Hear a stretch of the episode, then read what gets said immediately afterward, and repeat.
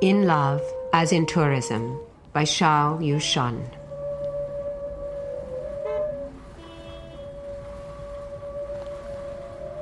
Cartography seems the strangest science today, as morning alters the fittings of the hour to form shapes wholly new.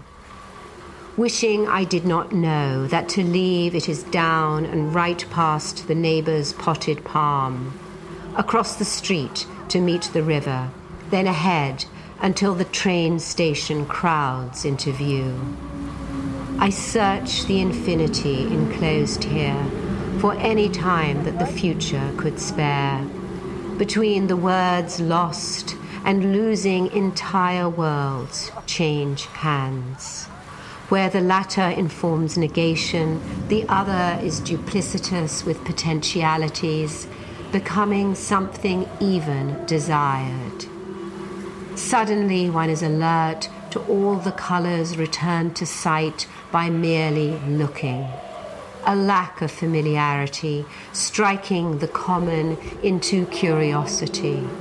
Just as in the folk tales in which death plays detective, the wanderer is the one who evades the blade. It is so wonderful to not be found, but to be finding. As I discover in Tokyo, whose streets resemble labyrinth, pierced with rhododendron in spring and thundering ginkgo in autumn.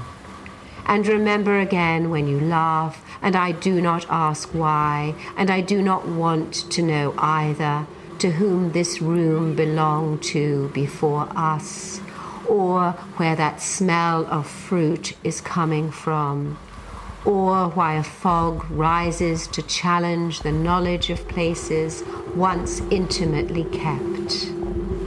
I am grateful that within you only the unknown lives, that even as what passes between us is frail and limited and human, we still dream of things resembling the eternal.